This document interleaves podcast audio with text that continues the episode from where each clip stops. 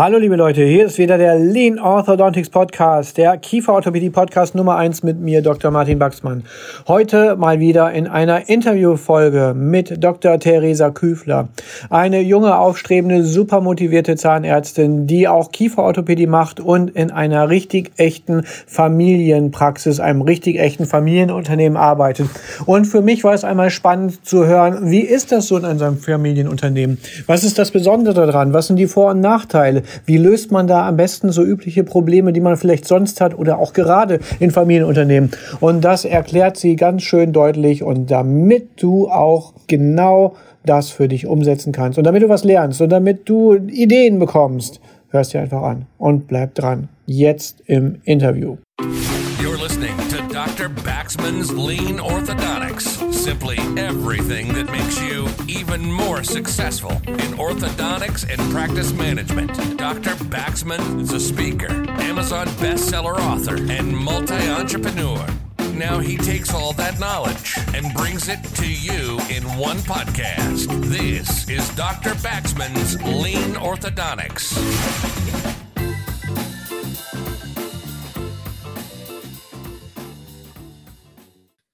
So, hallo liebe Leute, hier ist ja wieder der Wien Orthodontics Podcast mit mir, Dr. Martin Baxmann, und heute wieder in einer Interviewfolge, und zwar mit Dr. Theresa Küfler. Es hat sich gezeigt im letzten Podcast, dass es für viele von euch echt spannend ist, mal zu hören, wie ist das Leben von euren Kolleginnen und Kollegen so in der Praxis. Und die Theresa ist eine junge, dynamische Zahnärztin, die verschiedene Fachrichtungen macht, unter anderem auch Kieferorthopädie, und dazu würde ich ganz gerne mal befragen. Denn sie arbeitet auch in der Familienpraxis, und das kann manchmal super sein, das kann manchmal vielleicht auch beschränkend sein, weil dann schon alle Nischen vergeben sind, und je nachdem, in welcher Generation man dazukommt, hat man nicht mehr alle Möglichkeiten. Aber ich glaube, da kann die Theresa Spannendes erzählen, wie man das so ganz gut regeln kann und wie das so abläuft. Erstmal, hi Theresa, schön, dass du dabei bist. Hallo, ich freue mich auch. Ja, erzähl doch mal ein bisschen. Fangen vielleicht mal an, wie bist du denn überhaupt zur Kieferorthopädie gekommen? Ja, also ich habe 2019 meinen Abschluss gemacht und bin dann eigentlich gleich mal in die Praxis von meinem Vater und habe da begonnen zu arbeiten. Und da der eigentlich schon sehr viel KfO macht und auch diesen Vertrag hat und der ja auch bei dir im Kurs war, habe ich dann eigentlich schnell darauf den Kurs begonnen bei dir und habe aber parallel quasi schon mitgearbeitet in der KfO. Und ja, seitdem bin ich eigentlich dann auch dabei, kieferorthopädisch. Okay, du bist ja nicht die Einzige neben deinem Vater aus der Familie, die jetzt mit euch zusammenarbeitet. Wie viel seid ihr denn jetzt tatsächlich und wie macht ihr das so? Also wir sind zu dritt, also mein Vater, meine Schwester und ich, und eigentlich aber auch die ganze Familie. Also die andere Schwester arbeitet auch in der Praxis und meine Mutter auch. Also im Prinzip sind alle da. Ja, wir haben das eigentlich, finde ich, ganz gut aufgeteilt. Eigentlich machen alle alles, aber ein paar haben sich dann quasi schon spezialisiert. Die Hanna zum Beispiel macht mehr Implantate und ich eben jetzt momentan mehr KFU. Und hattet ihr eine Wahl, was anderes zu machen, oder war von vornherein klar, erst lernt ihr Laufen, dann lernt ihr Fahrradfahren und dann lernt ihr Zahnmedizin? Na, eigentlich, das hat sich wirklich ergeben. Es hört sich zwar so an, weil das schon irgendwie... Die erste ist Zahnärztin, dann kommt die zweite, macht das Gleiche. Aber eigentlich hatten wir da freie Wahl und haben uns dann zufällig für das entschieden auch. Natürlich kennt man die Arbeit und man weiß, wie das abläuft in der Praxis und wie das so ist, als Zahnarzt zu arbeiten. Und natürlich wird man dadurch schon beeinflusst, aber im Endeffekt war das freie Wahl. Das ist auf jeden Fall super spannend, sich das mal so anzuhören. Was ich natürlich auch besonders spannend finde, also ihr arbeitet jetzt wirklich mit der ganzen Familie. Wenn ich das jetzt gerade richtig verstanden habe, seid ihr drei, die als Zahnärzte arbeiten, zwei arbeiten nicht zahnärztlich, in der Praxis dann auch noch mit. Was machen die so? Die machen im Prinzip das ganze Management, also alles, was wir nicht machen können, die Organisation, das Management, alles drumherum im Prinzip wird dann von den beiden übernommen und gemacht.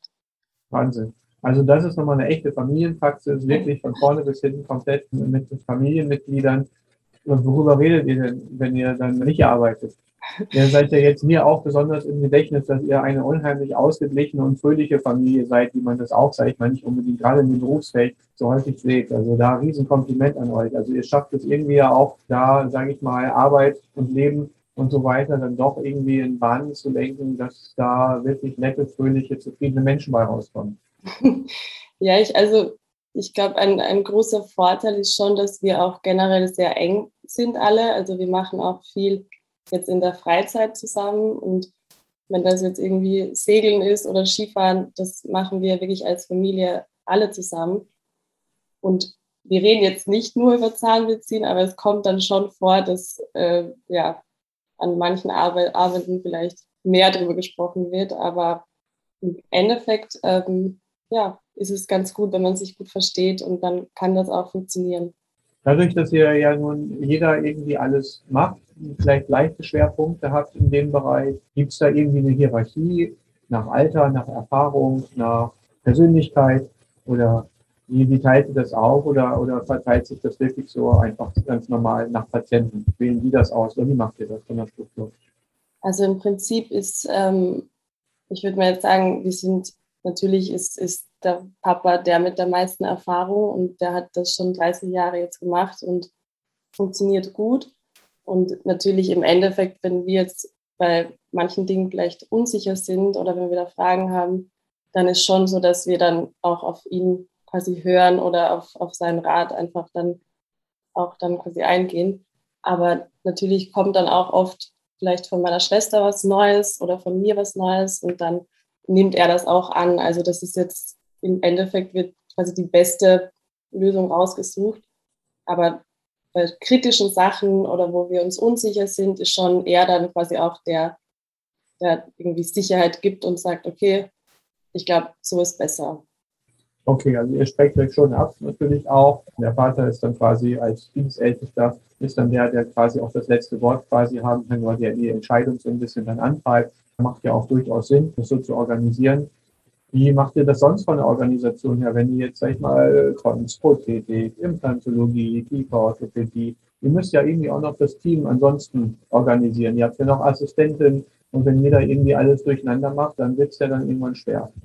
Ja, also das wird nicht funktionieren. Wir haben das schon eigentlich gut aufgeteilt, denke ich. Meistens ist es so, dass zum Beispiel die Mundhygiene läuft eigentlich den ganzen Tag durchgehend in einem Raum, das ist ganz extra.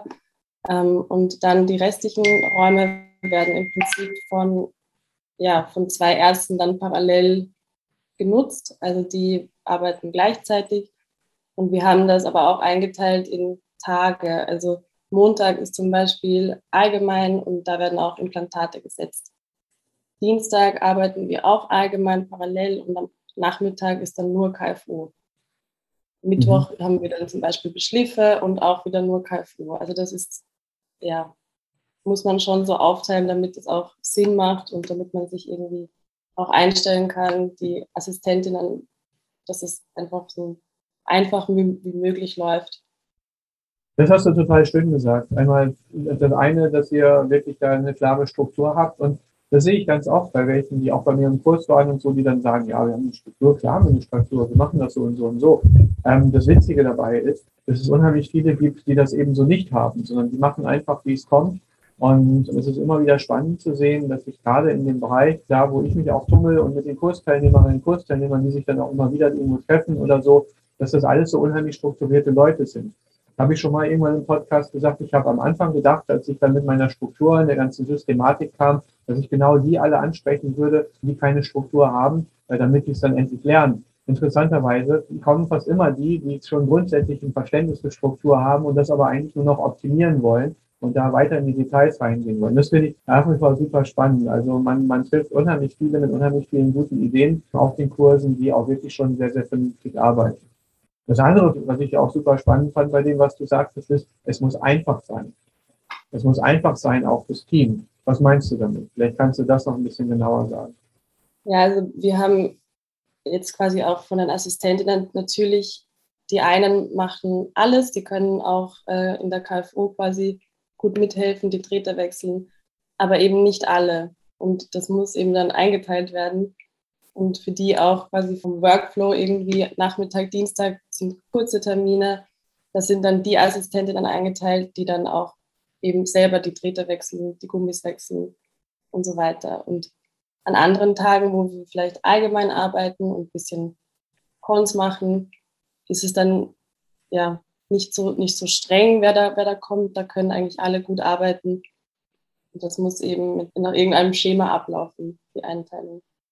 Absolut. Sonst ist es wirklich nur Chaos. Und was ich auch schön finde, ist, man merkt auch direkt, ihr bestimmt selbst, wie es läuft, richtig?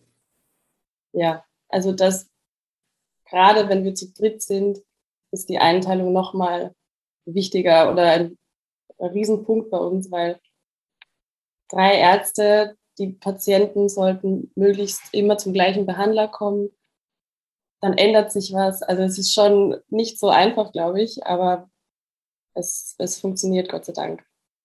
Wie fühlt sich denn so an? Dann habt ihr ja welche, die machen die Planung. Oder seid ihr da selber, bist du zum Beispiel selber auch mit in der Planung drin? Oder machen das dann die Familienmitglieder, die nicht ärztlich sind? Die teilen euch dann ein. Die Terminplanung? Ja, zum Beispiel, genau. Ja. Also es ist so, dass wir im Grunde grobe, fixe Einteilung haben. Also Dienstag, das sind zum Beispiel Blöcke, die fix im Terminkalender eingeteilt sind für KfO. Ist schon reserviert, nur KfO-Termine. Und die dann einteilen, die Termine vergeben, haben die Möglichkeit, die KfO-Termine genau nur in diese Spalten zu schreiben, zum Beispiel. Ja, so ist auch irgendwie die Fehlerquelle dann minimiert, wenn man echt nur dort diese Termine einteilen kann. Ja, das ist super. Und das ist auch nochmal ein total wichtiger Punkt, den du auch so ganz nebenbei sagst, dass man halt einfach sehr schön mit dem modernen Kalendersystem auch, sag ich mal, so wie so eine Einzäunung machen kann oder einfach eine Begrenzung, eine Leitplanke, wie man die Termine dann tatsächlich auch einbuchen kann. Das reduziert nochmal den typischen menschlichen Fehler, der natürlich auch immer mal wieder auftreten kann. Gerade, man muss sich das ja mal dann vorstellen, so eine Rezeptionistin oder so, eine Empfangsdame, die dann da sitzt, die hat ja dann für alle 3, ihr werdet ja keine 3 Empfangsmitarbeiterinnen haben und 3 einzelne Empfangsbereiche für jeden Arzt. Das heißt, die muss ja dann auch da vorne das alles klar kriegen, dass die dann richtig eingeteilt werden, richtig gesetzt werden und so weiter, die neuen Termine dann korrekt vereinbart werden. Dann für den richtigen Behandler, am richtigen Tag, für das richtige Fachgebiet dann auch. Das ist natürlich schon anspruchsvoll, ne? Ja, das stimmt schon. Also es ist, und wenn, natürlich können Fehler mal passieren, das ist keine Frage, aber wenn dann irgendwie, wenn uns auffällt, okay, wir haben jetzt da für diese Patienten oder diese Termine weniger Zeit eingeteilt, irgendwie, als wir eigentlich gebraucht hätten, dann besprechen wir das eigentlich sofort und versuchen das sofort eigentlich zu ändern, dass das dann eben nicht mehr passiert. Und immer, wenn irgendwie was auffällt, was bei der Einteilung vielleicht nicht so gepasst hat, wir versuchen das sofort eigentlich anzusprechen und gleich mal zu sagen, okay, das nächste Mal vielleicht ein bisschen anders einteilen oder gut einteilen. Habt ihr da bestimmte Besprechungszeiten oder Besprechungsrituale, sage ich mal, wie ihr da so vorgeht? Das ist doch sicherlich bei euch genauso auch strukturiert, damit ihr überhaupt die Zeit findet, über solche Dinge zu sprechen. Genau, also es war auch bei uns jetzt in letzter Zeit, haben wir auch quasi neue Assistentinnen dazu bekommen und das muss natürlich dann auch alles mal laufen und wir haben für Besprechungen eigentlich wir versuchen einmal im Monat einen Vormittag quasi auszublocken, 2 Stunden, wo echt alles besprochen wird, also von der Einteilung, vom Arbeitstechnischen, wo wir das vielleicht ändern wollen, Materialien, was wir brauchen, also da kommt wirklich alles dann auf den Tisch und wird besprochen und das ist schon sehr hilfreich. Wie viel Zeit braucht ihr dafür? Wir haben, also wenn wir jetzt, also die letzten Male hatten wir es so, dass wir um 11 quasi dann keine Patienten mehr eingeteilt haben und über die Mittagspause Besprechung gemacht haben.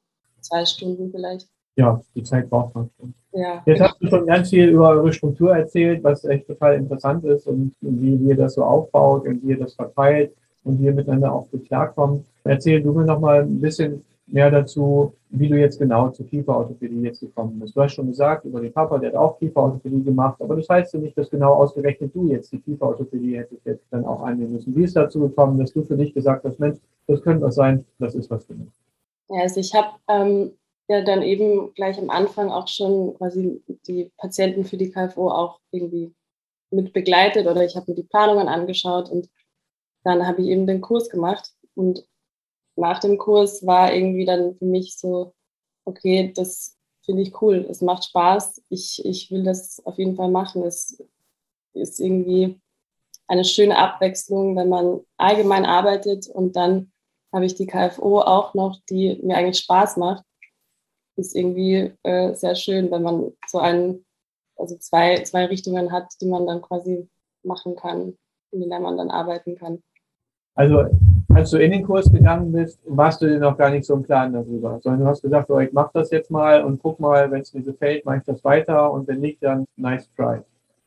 Nein, eigentlich, also da wusste ich schon, dass es mich interessiert und dass es für mich irgendwie cool wäre, weil ich ja schon auch das mitbekommen habe, wie mein Vater das zum Beispiel plant, wie das abläuft, die ganze Behandlungsplanung, die Bugs-Monkeys, das hat schon damals vor dem Kurs eigentlich für mich sehr viel Sinn gemacht und ich habe das auch sehr cool gefunden und dann eben mit dem Kurs ist das noch mehr quasi gekommen, dass ich mir gedacht habe, eigentlich sehr cool, dann könnte ich KfO machen bei einem Kollegen von mir in Wien zum Beispiel und das kam dann so, die Begeisterung. Okay. Hast du dann also noch dann insgesamt ein bisschen Erfahrung gesammelt. Was findest du am schönsten an der KfO jetzt? Ist es eher die Planung oder ist es die Behandlung? Oder manche sagen auch die Arbeit mit den Jugendlichen, dass man die länger begleitet. Oder manche sagen einfach die Systematik oder dass es so sauber ist oder keine Ahnung. Und was war für dich so, dass du gesagt hast, hey, das ist wirklich was, was ich am meisten schätze an der Kieferorthopädie? Also ich denke, für mich ist echt eine Mischung von dem allen. Also erstens mal habe ich super viel Spaß mit den ganzen Jugendlichen. Das ist einfach cool, die quasi so regelmäßig zu sehen, das macht immer viel Spaß. Und aber auch die Planung und vor allem, wenn man die Planung macht und wenn man dann sagt, okay, so wollen wir das behandeln, das wird so ablaufen. Und wenn es dann wirklich funktioniert und man sieht, dass das ein guter Plan war und es läuft so und am Ende ist eigentlich ein schönes Ergebnis und es ist nach Schema, es ist nichts quasi, was jetzt akut ist in der Kieferorthopädie irgendwie. Also man hat immer irgendwie Zeit, dass man sagt, okay, ich plane das, ich schaue mir das an und dann machen wir das so. Und das ist irgendwie eine gute Abwechslung zu stressigeren Aspekten dann. Ja, also finde ich auch total spannend. Du erzählst es so total locker und entspannt und bist ja auch so total drauf und das finde ich so schön, weil das ist ja auch was ich mit der Kieferorthopädie auch vermitteln will.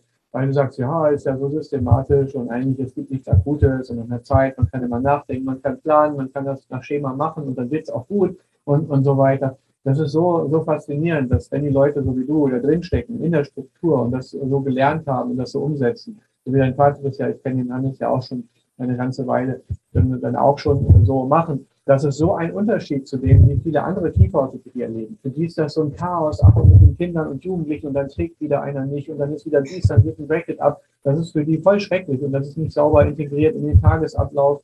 Und da kommt jetzt jemand wie du so, oh, es ist voll entspannt und echt cool und das läuft alles total ruhig und das finde ich super, das finde ich total schön. Weil darum betone ich das jetzt auch nochmal wirklich so extra, weil das ist, was so vielen fehlt und mit so ganz wenigen Stellschrauben, die man lernen kann, zum Beispiel in dem Kurs oder so, kann man das tatsächlich dann auch so umsetzen. Und das ist so spannend und wirklich auch cool. Da muss ich sagen, ich kenne es wirklich nur, ich meine, ich kenne eigentlich nur dein System. So lange bin ich auch noch nicht fertig. Das heißt, ich habe noch nicht extrem viele Kurse gemacht in der Kieferorthopädie, aber der Kurs hat mir irgendwie einfach nur gezeigt, okay, es gibt ein Schema, es gibt ein Protokoll im Prinzip und wenn ich das so quasi beachte in meiner Behandlungsplanung, dann kann das einfach nach Plan ablaufen und hat mir eigentlich nur gezeigt, dass es sehr cool ist, die Kieferorthopädie. Ja, absolut. Schön ist, du bist also noch nicht verdorben worden durch irgendwelche anderen. Nein, Scherz beiseite, ist das ein vollkommener Quatsch jetzt. Nee, aber es ist ja tatsächlich so und das ist auch wirklich was ich daran so schätze. Und es gibt immer wieder welche, die sich schwer tun, damit das zu verstehen. Das ist gerade auch im Bereich so, ja, Fachärzte, dass die sich manchmal schwer tun, das zu verstehen, wobei dann natürlich auch, die, sag ich mal, auch eine gewisse Hierarchie vielleicht haben im Bereich der Kieferorthopädie, dadurch, dass manche halt allgemein Zahnärzte-Tätig sind, Kieferorthopädie sind, andere machen Master of Science oder so in dem Bereich. Und natürlich ist die höchste Stufe dann irgendwo dann der Facharzt, zumindest denkt man das so, es sollte so sein. Aber auch gerade diese Vorstellung, sag ich mal, ist natürlich auch oft der Ausbildung selbst geschuldet. So ein Facharzt, der arbeitet in mindestens einer Praxis, wird er ausgebildet, wenn nicht in mehreren, dann geht er an die Uni. An der Uni sieht man auch nicht unbedingt immer die Fälle, die wirklich repräsentativ sind für das, was tatsächlich dort in der allgemeinen Praxis dann so passiert oder wie die Patienten dann so sind. Und wir wissen natürlich auch manchmal, wer, das ist jetzt auch keine Wertung, auch wenn das jetzt vielleicht polarisiert, wer dann die Ausbildung dann macht. Wir wissen selbst als Studenten vielleicht noch, wer waren unsere Assistenten dort und wer hat aus unserem Studienjahrgang, als wir Examen gemacht haben, wer ist Assistent geworden, wer ist nicht Assistent geworden, wer ist direkt in die freie Praxis gegangen. Das waren einfach auch ganz unterschiedliche Typen, jetzt ganz ohne Wertung auch mal. Und insofern gibt es da auch ganz unterschiedliche Strukturen. Und wenn man dann irgendwie einen Patienten dann an der Uni hat, der schon da 5 Jahre behandelt wird, weil man jetzt der 5. Weiterbildungsassistent ist, in der Zeit hat schon 3-mal der Oberarzt gewechselt, ist es natürlich auch schwer, dort wirklich eine komplette Konsistenz zu haben. Und in der Praxis ist dann einmal ganz anders. Da heißt es dann friss oder stirb, oder wie der berühmte Kieferorthopäde Hason immer gesagt hat, nach 5 Jahren muss ich umziehen, weil dann habe ich so viele Patienten in Retention mit Rezidiven, da kann ich nicht mehr auf die Straße gehen. Und ist ja bei euch auch so, ihr habt eine Familienpraxis, ihr steht ja echt mit eurem Namen dafür. Ne? Ja. Also jeder weiß, das ist diese Familie und das würde ganz schnell rumgehen, wenn es da nicht läuft. Ne? Ja, das stimmt. Es ist auch, also man, vor allem, wenn das in der Familienpraxis, also wenn man weiß, dass das jemand jetzt über 30 Jahre aufgebaut hat, da will man schon quasi das Bestmögliche irgendwie machen, was geht. Also wird man, glaube ich, nicht verkraften, wenn da echt irgendwie dann dass alles irgendwie kaputt gemacht werden würde, weil das so, ja, eben durch die Familie auch irgendwie sehr wichtig ist. Wie ist das so für euer Team? Wie reagieren die darauf, dass das so ein Familiensystem ist? Weil ich sage jetzt mal ganz krass, ich finde gerade den Gedanken interessant, es sind ja schon irgendwo 2 Lager, wenn man so will. Das eine ist die ganze Familie, die sowohl administrativ, die auch medizinisch arbeitet, und dann kommt die zweite Gruppe, ob Techniker oder Assistentin, die dann damit zusammenarbeiten. Was bedarf es denn, dass das gut funktioniert, deiner Meinung nach? Also natürlich ist es erstmal von unserem Team her, wir haben eigentlich in der Praxis zu Hause ein sehr gutes Team. Also wir kennen die sehr gut, die Assistentinnen, die sind jahrelang da. Also die sind wirklich super, die arbeiten super. Natürlich muss aber klar sein, wenn jetzt zum Beispiel der Chef, also wirklich mein Vater jetzt in dem Fall, es gibt natürlich Grenzen und man muss dann auch klar machen, okay, wenn jetzt die Töchter als Zahnärzte auch irgendwie was zu bemängeln haben oder wenn uns was nicht passt, das muss genauso zählen, wie wenn er das sagen würde. Also das muss klar sein, dass das quasi die auch auf uns hören und nicht nur auf unseren Vater zum Beispiel. Also das ist schon wichtig. Wie schafft ihr das? Frage ich mal so ganz provokativ hinterher, weil das ist natürlich manchmal so ein Punkt. Viele kennen das, die gehen in eine Praxis, werden Juniorpartner. In Deutschland ist das gerade, in Österreich ist das ja teilweise ein bisschen schwieriger von der Kooperation her, aber dann gibt es einen alten Hasen und dann kommt jemand Junges dazu. Und dann gibt es dann auch wieder 2 Lager. Die einen, die sagen, ah super, wir machen das, was der Junge macht, der Alte ist vom alten Eisen. Das ist jetzt beim Hannes natürlich nicht so, der steht auch noch voll mitten im Leben, also der ist jetzt weit entfernt von der Rente, würde ich mal sagen, auch die Zuhörer, die wieder jetzt kein falsches Bild kriegen in dem Zusammenhang. Dann gibt es aber dann auch die, die sagen, ja gut, lass den mal reden und jetzt gehen wir, ich frage dann lieber nochmal beim Chef, beim richtigen Chef. Ja, also das ist auf jeden Fall, das kommt ja auch bei uns vor. Also das ist jetzt nicht so, als wird das nie passieren, dass die dann vielleicht nochmal doppelt den Chef fragen. Aber ich denke, da muss man einfach, also ich habe mir für mich gedacht, okay, wenn mir irgendwas auffällt, was mich wirklich stört, was jetzt nicht gepasst hat, wenn beim Arbeiten, beim Assistieren was nicht gut gelaufen ist, ich muss es einfach sagen. Also ich kann dann auch, natürlich, die sind auch älter als ich, die Assistentinnen. Also im Prinzip ist es schon schwer, aber ich denke, man muss dann einfach für sich quasi sagen, okay, nein, das war jetzt so nicht okay, das nächste Mal bitte anders. Aber natürlich alles kann man ja in einem normalen Ton sagen und das wird im Grunde sehr gut angenommen. Also die hören auch auf uns. Vielleicht aber auch deswegen, weil wir als Familie uns auch schon sehr lange kennen. Die ganzen Assistentinnen, die waren schon da. Da war ich noch sehr klein. Also die versuchen jetzt schon irgendwie auch uns als jungen Zahnärzte zu helfen. Das wird gut respektiert im Prinzip. Was ganz spannend ist, worüber man sich jetzt durchaus als Familien- oder auch als Nicht-Familienpraxis vielleicht Gedanken machen kann. Was sicherlich dahinter steckt, ist das Thema, dass es ein ganz, ganz starkes, unwiderrufliches Wertesystem gibt. Was auch, sag ich mal, wie man es schon hört, quasi fest in den Assistentinnen und in den anderen Mitarbeiterinnen und Mitarbeitern dann auch steckt. Das ist natürlich auch was total Entscheidendes, dass das funktioniert. Also Punkt Nummer 1, sage ich mal, grundsätzlich der Gedanke, das ist aufgebaut worden, da steht die Familie dafür mit ihrem ganzen Namen. Das kann man jetzt nicht einfach in Frage stellen, kaputt machen oder sonst irgendwas, sondern da steckt richtig was dahinter. Und das ist manchmal schwer, wenn man komplett neu eine Praxis gründet oder aber auch mit wechselndem Personal einfach zu tun hat, dass dann so dieser rote Faden, dieses Wertesystem vielleicht manchmal schwieriger ist. Oder im klassischen Hierarchiesystem, dass die Egos da manchmal noch eine andere Bedeutung haben als in der Familie, wo, sag ich mal, die Rollenverteilung, die ist ja schon zumindest emotional. Ich will jetzt gar nicht da in die Tiefe gehen, das geht niemandem was an jetzt hier, aber es ist ja eine gefestigte Struktur da, auch der Loyalität. Das ist so ein Stichwort. Das heißt, wenn der Papa dann sagt, nee, wir machen es jetzt dann doch so, dann werdet ihr es dann akzeptieren und respektieren. Er wird aber auch hingehen, wenn du jetzt irgendwas sagst, und wird es dann, die ist ja noch jung, die weiß das noch nicht, wir machen es jetzt aber eigentlich anders. Solche Dinge, die in einer klassischen Praxis immer wieder auftreten. Das ist natürlich, wenn man ein starkes Wertesystem hat, passiert es nicht. Und ob das jetzt aus der Familie herauskommt, das Wertesystem, oder ob man das aus seinem eigenen Leben einbringt als Praxisinhaber, das ist halt beides sehr wichtig. Ja. Wie schätzt du das ein?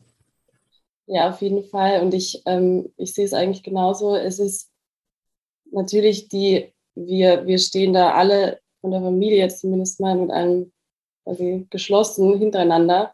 Und die wissen natürlich, wenn die jetzt bei einer von uns irgendwie sagen, okay, das mache ich nicht und das ist jetzt egal, ich frage lieber nochmal nach, dann wird der Nächste, der gefragt wird, aber auch sagen, hast du da schon besprochen? Das ist so, das passt so, das muss nicht mehr nachgefragt werden. Das passt so, wie das gesagt wurde. Also das wird dann schon nochmal extra auch noch gesagt, so, wenn die das sagt, passt es so.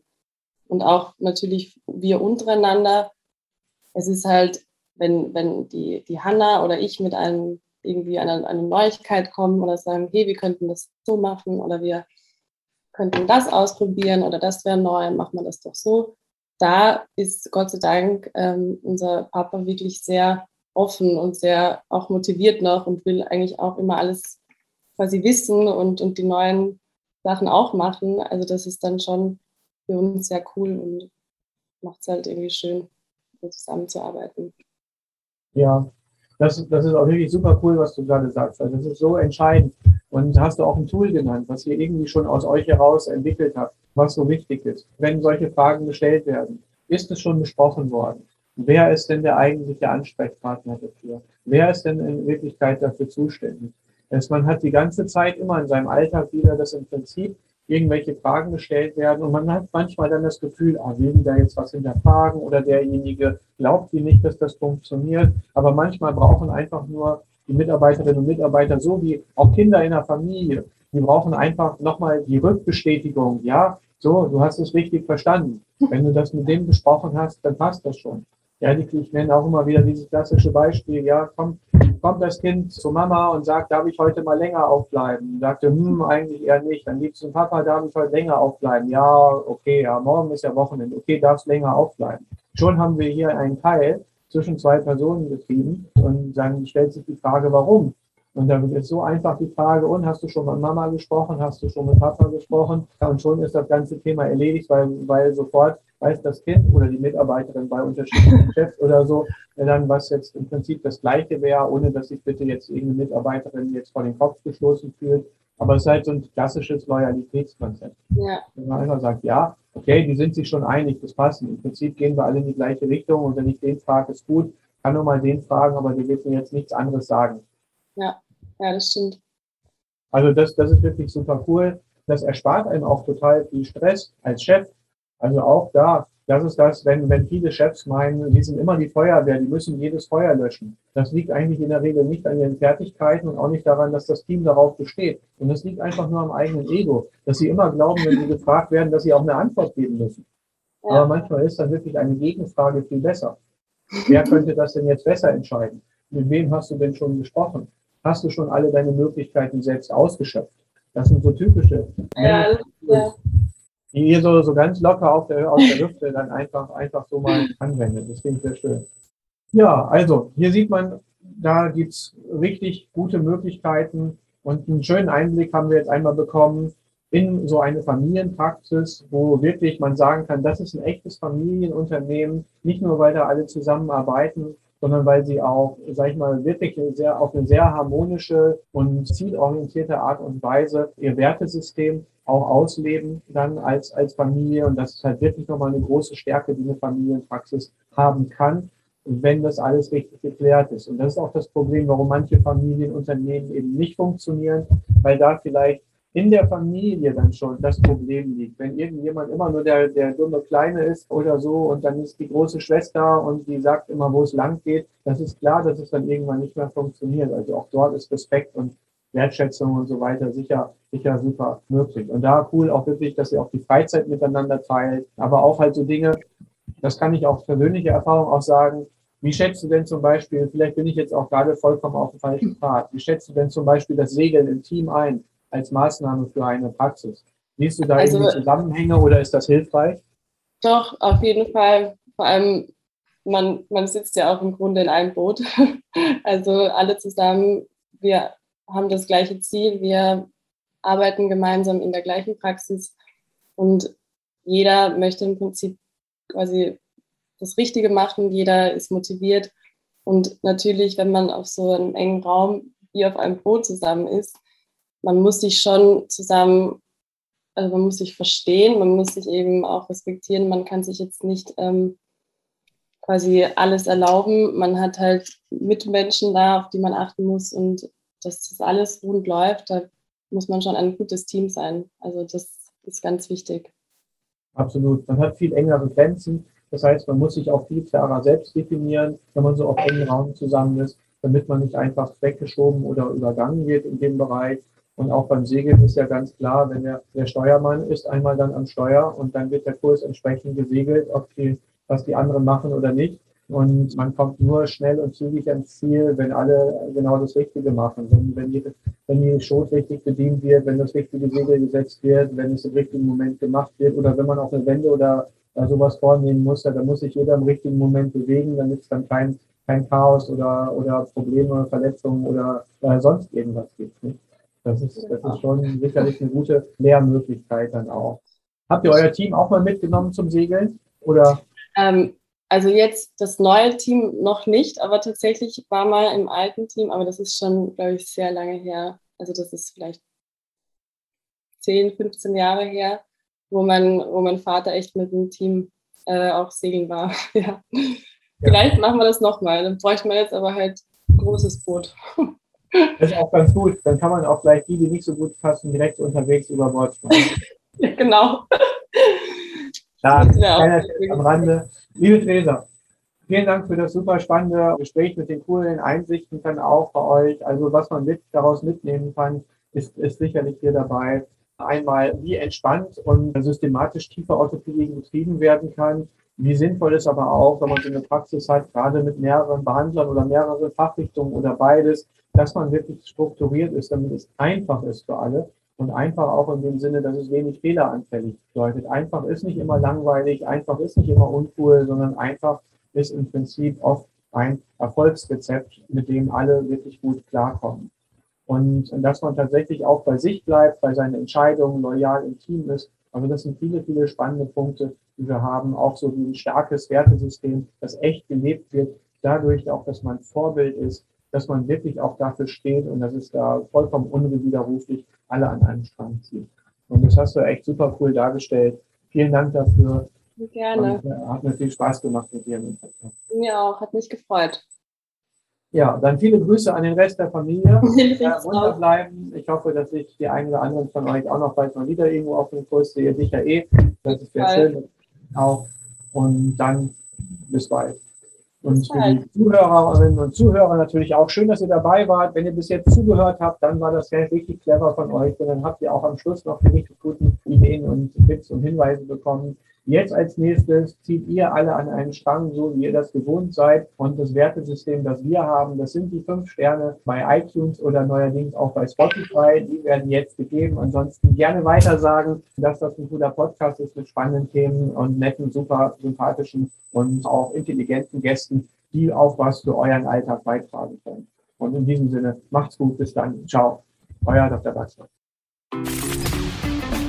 Been listening to Dr. Baxmann's Lean Orthodontics, simply everything that makes you even more successful in orthodontics and practice management. Lean Orthodontics has made many people successful, and if you apply it consistently, it will help you too. We hope you've gotten some useful and practical information from this podcast.